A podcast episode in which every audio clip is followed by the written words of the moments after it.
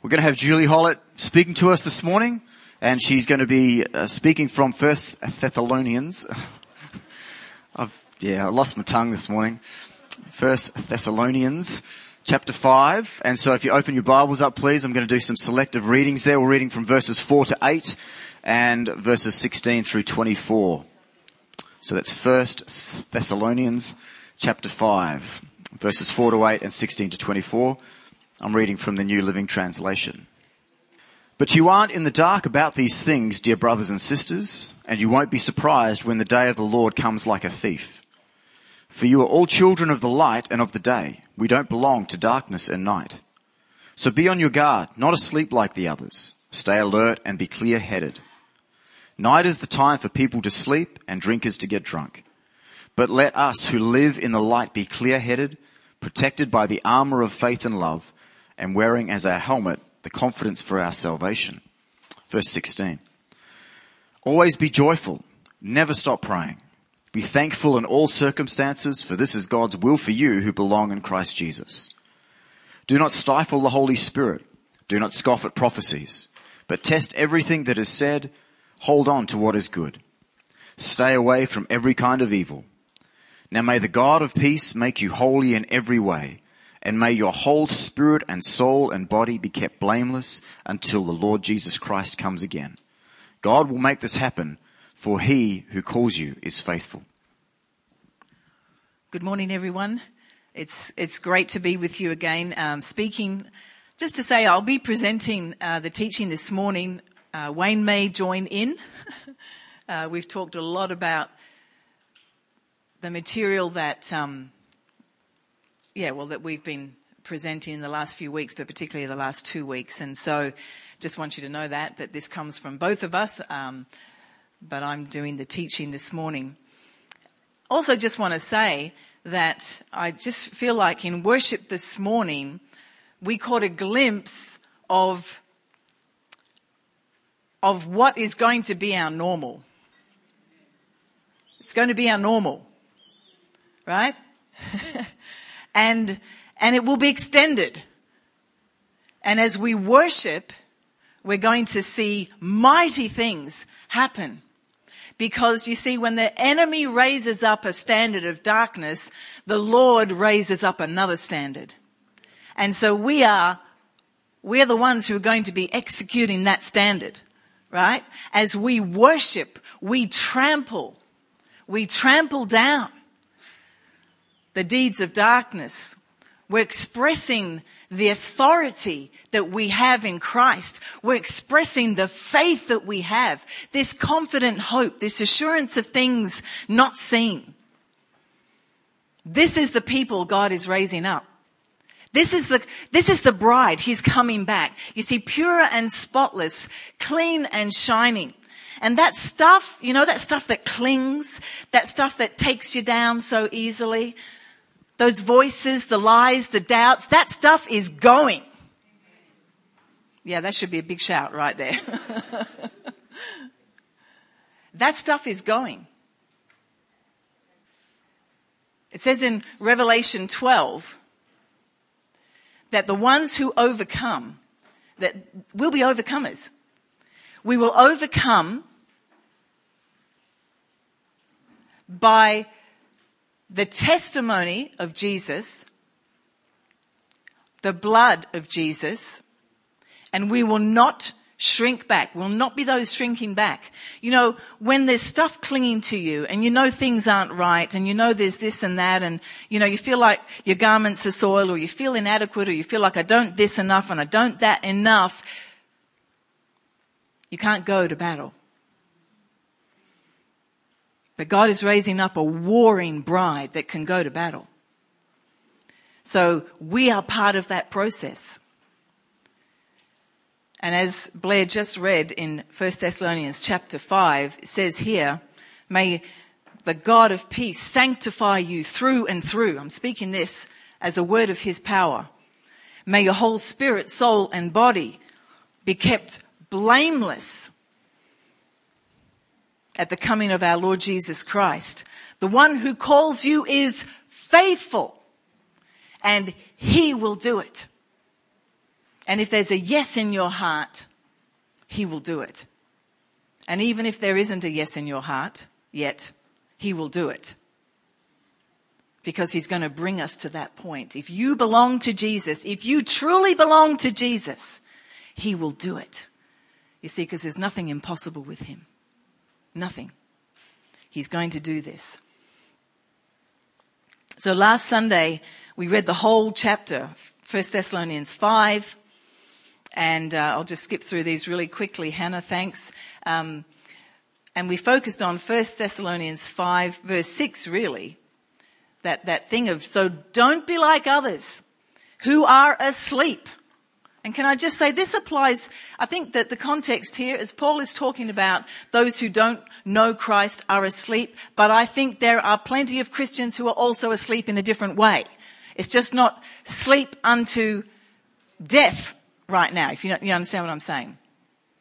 Because we belong to the day. Put on faith and love as a breastplate and the hope of salvation as a helmet. 1 Peter 4 7 he, he says similar things. The end and culmination of all things is near. Therefore be sound minded and self controlled for the purpose of prayer. Do you get the feeling? We're going to learn a lot about prayer in the days and months and years ahead. Just because we have a prayer room doesn't mean we know everything. It means by the grace of God, He's allowed us to keep coming in and out and He's teaching us about prayer, but it is going somewhere we have not been. Jesus, Matthew 26, 41, watch and pray so that you will not fall into temptation. The spirit is willing, but the flesh is weak. We haven't learnt this yet, but we will.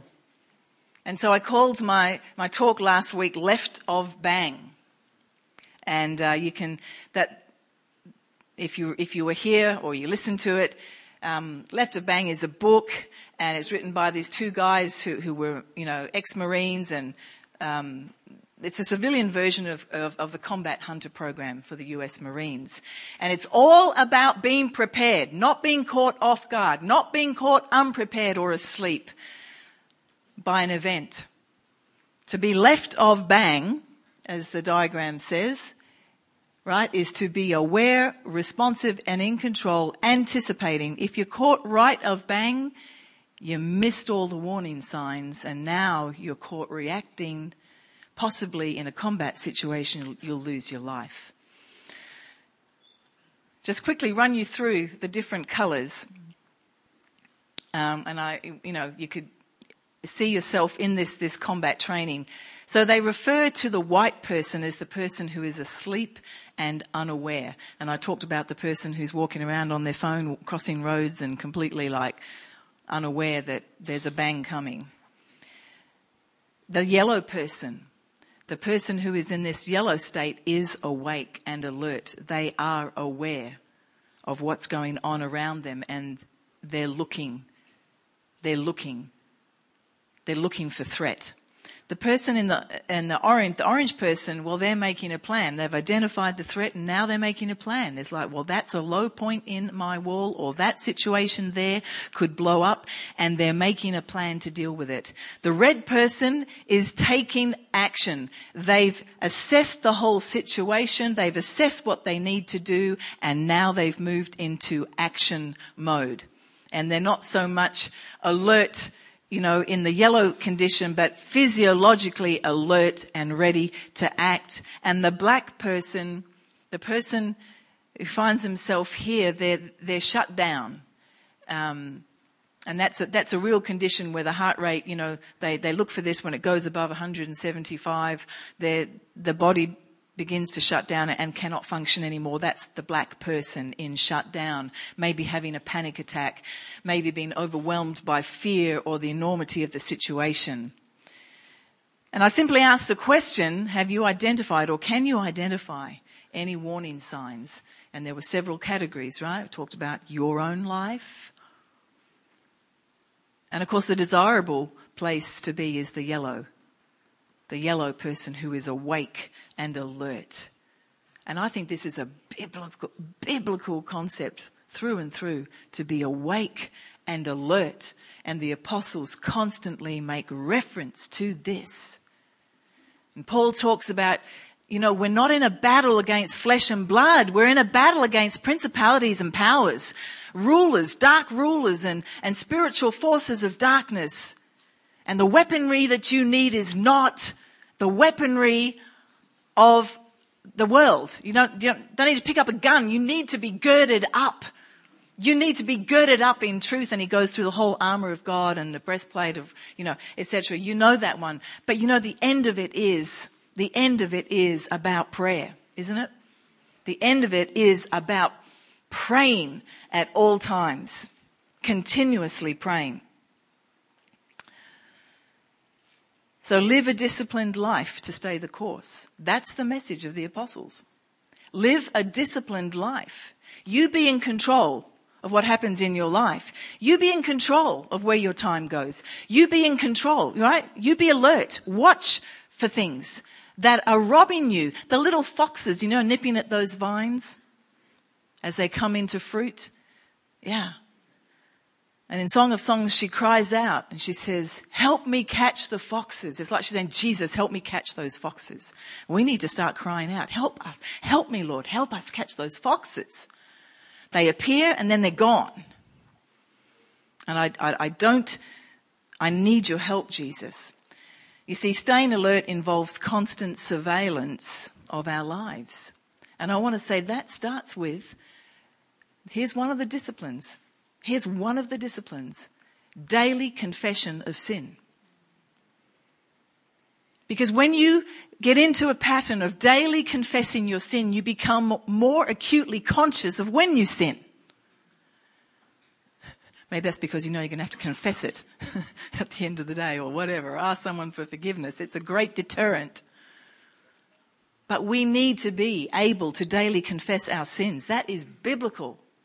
1 John 1 7, if we claim to be without sin, we deceive ourselves. It's not talking about having to become a Christian over and over and over and asking, you know, like for that forgiveness of our sins in that eternal salvific sense. It is talking about the person who's alert and understands that my sin daily matters. I go off the boil if I don't deal with it. Right? It builds up layer by layer. That's why we wash our dishes, right? We don't eat off the dirty dishes. Yuck, you say. But we're often eating off dirty dishes in our lives. We don't think anything of it. We have to make war on our sin. Amen? Who of you prepared to suit up and go to war? You know, Jesus is described in Isaiah 59 as the warring king who's coming to judge. And you know what? He puts on his, he puts on his armor. It's a great description there, Isaiah 59. You can read it. But staying alert involves getting rid of and putting on. Getting rid of, taking off, and putting on. Just, I'll give you just a few ideas. There's many things removing anything that hinders you from establishing a life deep in God's word and rich in prayer, i.e. intimacy with Jesus through the word and through speaking to him. That's how we get to know him. And speaking to him for those of us who are in his family has to become second nature default. It's where I go. It's what I'm muttering. I'm thinking. I'm talking to him in the car when I drive, wherever I go. You know what? It will put some restrainers in your life. Getting rid of or avoiding compromising situations. And that can be anything from sexual, sexual purity, sexual immorality, dabbling around in pornography, smutty jokes and chatting together, whatever that is, but it goes all the way to engaging in unwholesome talk. Hovering around where the juicy conversations are happening instead of cutting that off and moving off and saying, I don't want to be there. I don't want to be part of that. I will not compromise. Jesus, help me. Help me. And help me not to be the person who starts those kind of conversations. Ridding ourselves of spiritual complacency and laziness, just laziness, right? Let's not call it, I need the sleep. Let's just call it, I'm undisciplined. That will probably help us. Put off rage, anger, malice, unforgiveness, rebellion, pride, self idolatry. The list goes on and on. But let's talk about putting on. Because that's putting on. That's cultivating spiritual disciplines. And New Life, I feel intense this morning, and it's probably coming across. Because this is more than just like an exposition of, uh, you know, ex- scripture, an exhortation from scripture, you know, because it was my turn to speak. No, Wayne and I have a sense of urgency about this for us. Not just you, for the body of Christ, but hey, you are the ones that God has put under our leadership. We are the over shepherds, if you like, the under shepherds over you, under Jesus. And, and so we carry the burden for you. And we don't want you to be caught left of bang. We don't want you to be caught unawares. And the Lord is speaking to us to bring this word to New Life Church. Get ready. Do not delay. This is urgent. This is urgent. Trials are coming. Did you hear me? Trials are coming and Jesus said if your house is not built on the solid foundation, it is potentially going to whoosh. If the root system is not deep, you know those trees that get uprooted and their roots are sticking up in the air after a wind, a strong wind? That's what it looks like. Let us put on 1 Thessalonians 5 8. Since we belong to the day, let us be sober, putting on faith and love as a breastplate and the hope of salvation as a helmet. Faith, love, and hope. Think they're mentioned somewhere else, right? 1 Corinthians 13, yeah. And the greatest of these is love. Let's look at faith. Well, Hebrews 11:1 says, it's confidence in what we hope for and assurance in what we do not see. That's that in itself is a challenge. Are you walking in faith? Do you have confidence in what you cannot see? Do you keep going when it's not something emotional for you? If you can't feel the emotions, is there a confidence to keep going? Because you understand it's been rooted into you. The word's been richly planted, or are you flip flopping around depending on your circumstances? These are warning signals. These are warning signals. Habakkuk 2 4, the righteous will live by faith. Or some translations say the righteous will live by their faithfulness. God gave Habakkuk a single command. Now, I spoke on Habakkuk a couple, couple of years ago, I think. Did some teachings from here. One command he gave Habakkuk. If you want to live, you must have more confidence in me, that's faith, than what you see with your own eyes and understand with your own mind. If you are depending on what your eyes see, what your mind can understand, I tell you that is a hindrance, that is a blockage to faith. Faith comes by hearing. You get this word out, you speak it out loud, and you take it in. You say, I agree with that, Lord, by faith by faith. Because this is your word. This is your word. You might start experiencing some things unblocking. Love. Love is a verb. 1 Corinthians 13, great chapter on love. If you want to know what love is, if you're not sure, go read that and repent. okay? God is love. The one who loves God obeys him.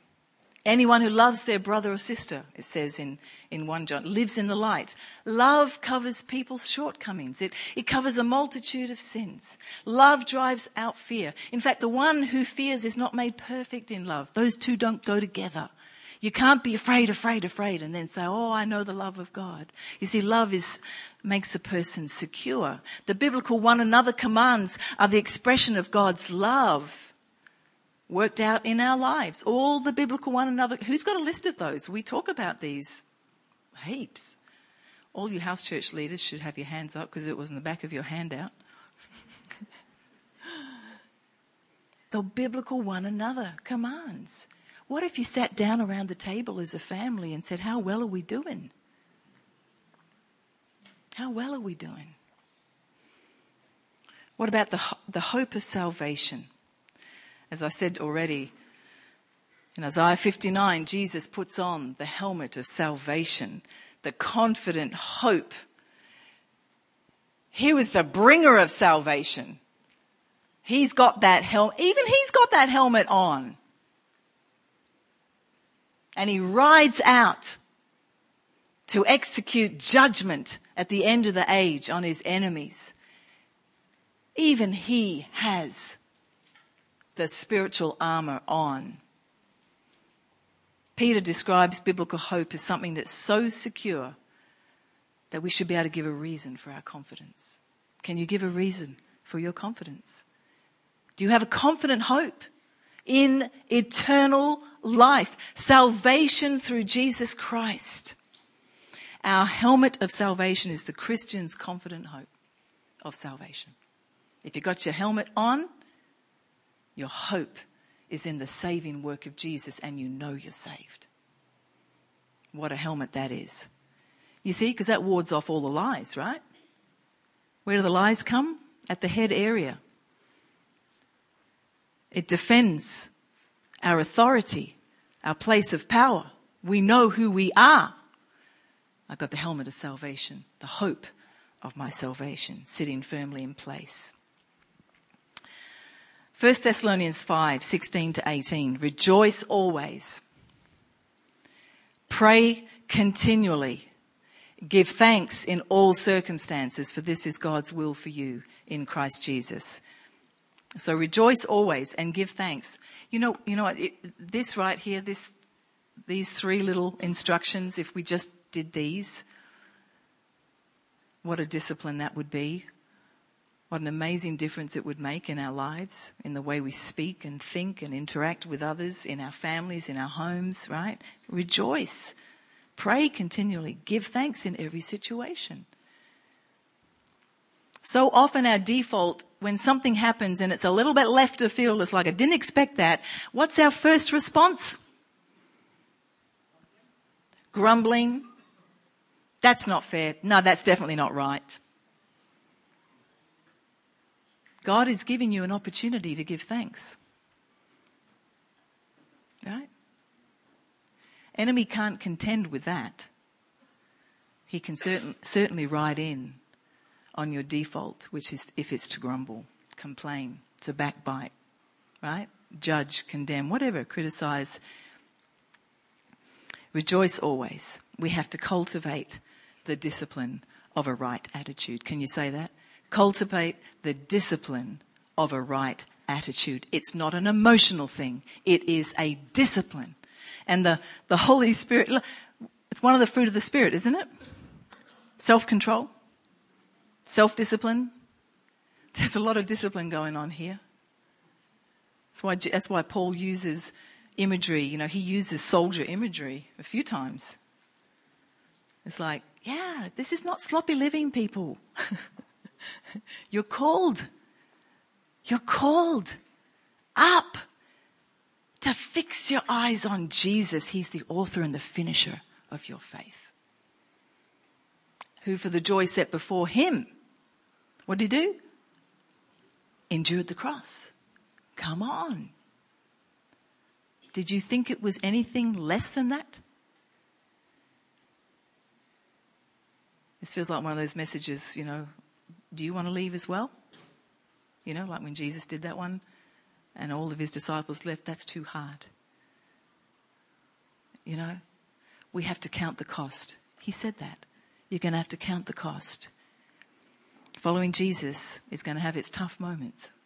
We have to fight, get our minds and attitudes right and in line with Scripture. Our emotions are very strong. I would say way too strong. and how are those emotions expressed? James 3 through the tongue. We're very opinionated. We're very judgmental, aren't we, at the core? We're actually quite rebellious. Do you know what I'm saying? Like we read all these things in scripture and we do the opposite. That's called rebellion. Following Jesus, having a right attitude in the worst of circumstances glorifies God. And I want to put the reference there as Matthew 5, 3 to 10, Sermon on the Mount. because actually that's what the Sermon on the Mount, that's what comes through in the Sermon on the Mount. Over and over. Blessed, blessed are those who, blessed are those, blessed the, blessed are the merciful, blessed, right? Uh-huh. And then Jesus goes on and addresses, it's like he's very, you know, he goes right to the heart and says, just because something looks like this on the outside doesn't mean it's like that on the heart. And he just brings it all up. Pray continually. Okay. The Lord is emphasizing prayer. The Lord is emphasizing to Wayne and I, you want to say, yeah, you're always talking about prayer. No, no. He, this is going a step further. This is going to take it right to the home, right to the home front. The end and culmination of things is near. Be sound minded, self controlled for the purpose of prayer. Okay, who agrees that prayer is powerful? Who lives like it's powerful? Okay, that's right. I didn't take any blank. We say prayer is powerful, okay? Now I'm serious. We say, we give verbal assent to it. Let me just ask you how many hours a week you spend praying. Don't put hands up or say anything. Okay? Versus how many hours maybe you spend watching TV, on the social media, um, I'm just talking about, you know, just hobby things. Um, gardening. I don't know. What's the thing you like to spend time? Going to the gym. I don't know. Compare it. Compare it. And let me ask you again, no hands up. Do you agree that prayer is powerful? Listen, we, we need to be honest people. Because sometimes, you know, especially when you perhaps belong to a church where there's, there's a fair amount of prayer going on, you can think, oh, I'm part of that and actually not be praying. It's true. Cultivating lives of prayer is like galvanizing a piece of iron. Now, I, I understand that when you galvanize a piece of iron, you know, you coat it with a substance, i.e. zinc, that makes it completely impervious to rust and, I don't know, weather and all sorts of stuff for a long time, like all this outdoor stuff is galvanized. Well, you know what? Prayer has a galvanizing effect in our lives.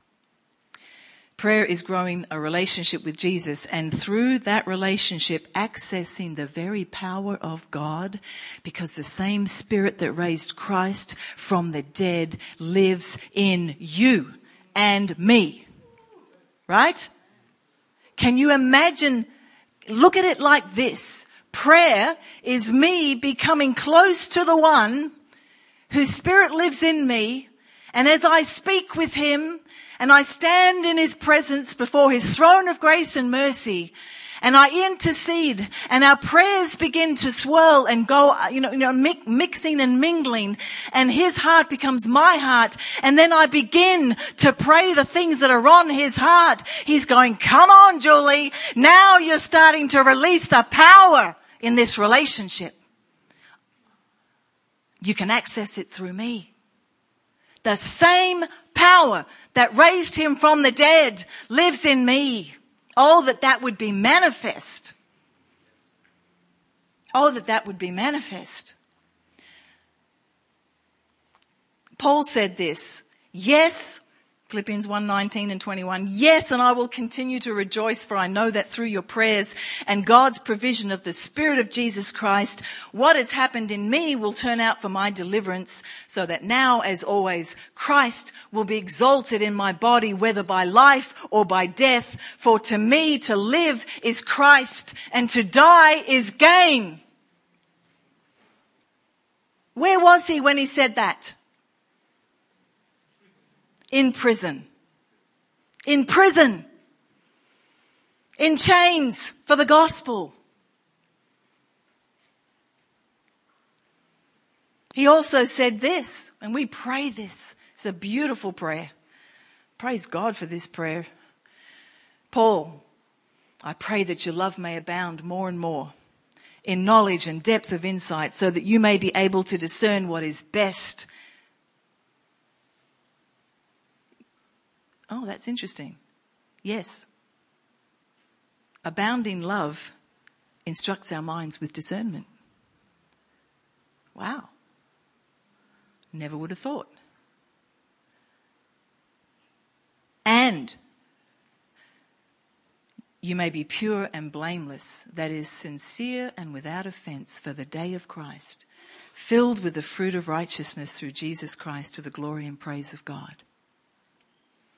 This is his prayer.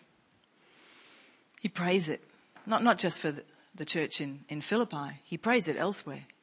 This is a constant, th- th- these apostolic prayers, they're so powerful. That's why we pray them. It teaches us to pray.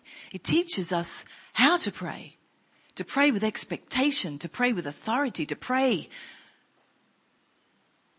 what Jesus wants us to pray.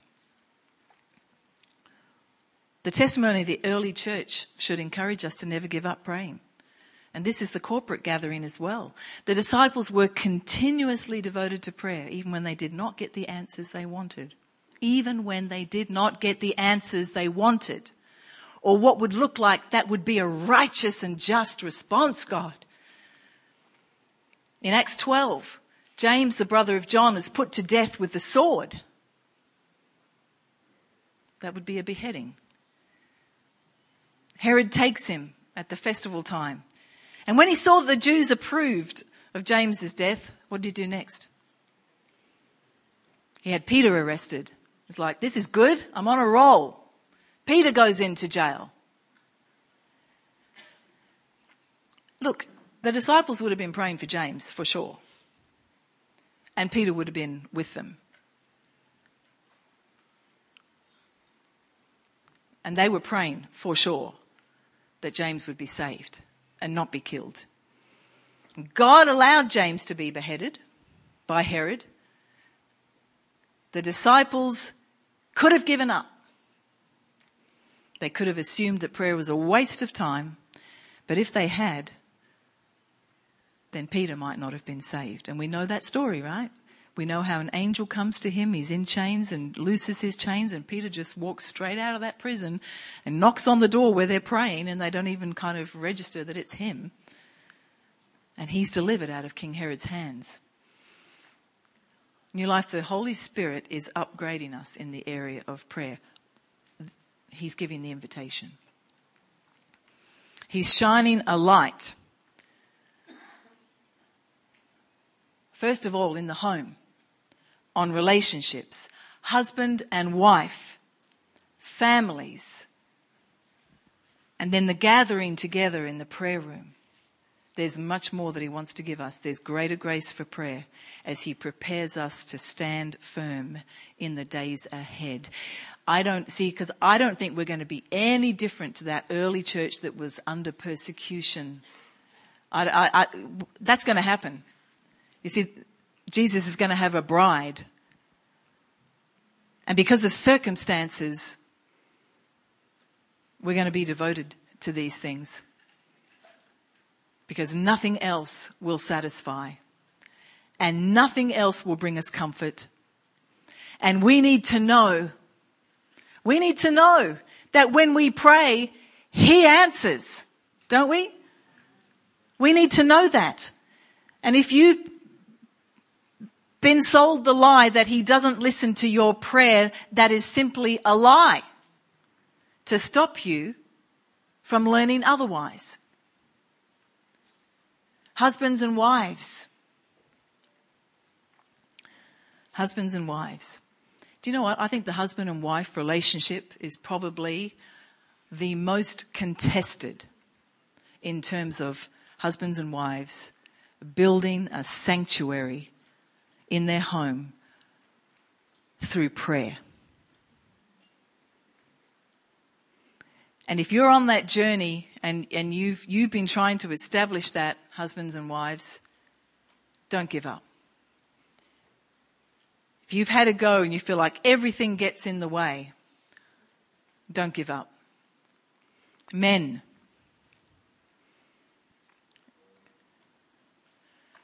the lie the enemy wants to tell you is that you're inadequate. That your wife, if she's a spiritual woman, she prays better than you. She knows more scripture than you. You're just inadequate.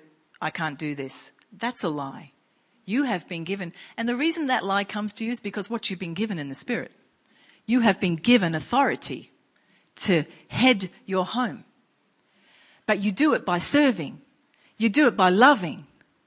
And the most loving thing you can do is join with your wife. You see, because that's a covenant union and the enemy wants to destroy every covenant union that involves Christ and his people. I tell you, if you can break through, husbands and wives, you can set that time. I'm talking every day. If that feels like climbing Mount Everest once a week, okay? Start somewhere. And if that feels like climbing Mount Everest, just do something. Get climbing. Right? Do not, do not put to one side your weaponry over your marriage and over your household. Your children need you to be a praying partnership. And then families pray together. Yes, the enemy will contend. Yes, we've been through this. And by the way, we've been through the whole praying together as husband wife wrestle as well. We know how much that is contended against. We know that. But we just kept getting up and going again. And praise God, we've broken through that. We've broken through it. You know, my mum and dad sit together after breakfast. They're both in their 90s. This has been their practice for decades. They get out the daily bread, you know, our daily bread. You know that one? Yep. It's a little devotional book or whatever it is, and they read that and they pray and they never go, I've watched it, they never go into the day without doing that. Families. Okay, yep, we've wrestled. I can't even remember. I think I've blocked out the trauma. of trying to do family devotions, but I have two sons here. I'm quite sure who remember the various different things that we, we tried to do and we just persisted. You know, sometimes you just have to be more persevering than your kids. and hope that they don't live to regret it. You see, you keep going. I remember as a kid, and, and my parents, we would have devotions around the family table growing up, and I just remember zoning out. Just like, it's like, I have not a clue what we did this morning. Because I'd be thinking about this, doesn't matter. I was in it. I was in it. doesn't doesn't even matter that I wasn't a willing participant. I mean, I'm talking about in primary school. Oh, actually, no, I was at boarding school. It must have been early, early high school when we were doing that regularly. But we did it, and it was important. And we sat down and we ate a meal together, and we did it. Some of you kids, I know you're going to hate me today. Right, families and New Life Church. Wow, Wayne and I have talked to you about the Moravian prayer. We've talked to you about our desire to see prayer, the prayer room going 24 7. You know the Moravian community. How many of you know what I'm talking about? Ah, because I don't have time to explain it. You look it up. A, community, a fractured actually, disintegrated, fractured Christian relationships, fleeing from persecution, whatever. They ended up in Count Zinzendorf's estate And he, and he basically said, you, you guys need to start praying together. And they, you know what they did? They covenanted, they committed to pray and in pairs around the clock. That prayer meeting went on for over 100 years, right? 300. Was it 300? Anyway, many, many days and nights, okay? Many days and nights. And they sent out the most missionaries that had ever been sent out, I think, in that, that, in that particular time. Wow, Moravian. You know what? We have more members here than they had in the Moravian community when they started. Hmm. What if we all said, hey, I'll lead a one hour prayer meeting? Yeah, and we all took our watch, just like nurses and doctors do, and all these people who do night shift and, you know, some are day and some are night. We said, I'm turning up with me and this other person. We've committed to this one hour. We would be, we'd be like, sorry, there aren't enough hours in the week. You'll have to come back. You'll have to, you know what? You have to make that prayer meeting for people. You getting a vision for this? Because Jesus is worthy. And because you see, when we build an ark, right, it becomes a sanctuary. And it becomes a place of shelter when the flood comes. And I'm telling you, our little prayer room already has been a place of shelter when the floods have come.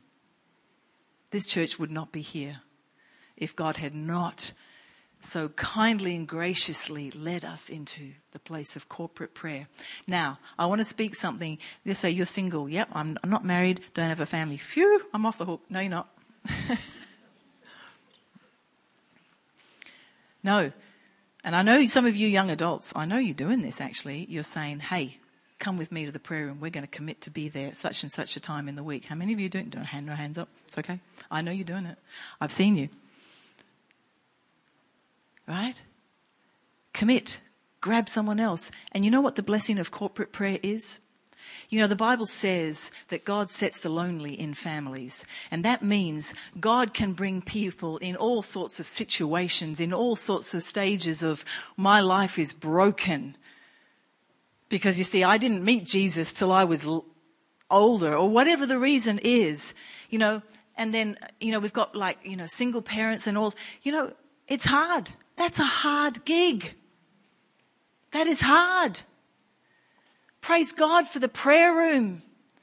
So don't stop coming to the prayer room because there are people who need that space and we create it. We share. We love each other by creating that space and God is in the midst of us in that space. And He always has been. He loves those special places. The tabernacle of God. I could go on and on. Let me not. God is upgrading us and transforming us. You see, prayerlessness expresses a lack of dependence on God. Paul's life models for us continual prayer. His letters address the need for prayer, and his letters always talk about how much he prays for the believers, and his letters are full of his prayers for the believers. He was a man who understood where the fight was. And you see, the early church devoted themselves also to the gathering daily, fervently, to fellowship, breaking of bread and prayer. New life, let us return to wholehearted love for Jesus Christ with humility and a broken and contrite spirit. Wow, what he offers us.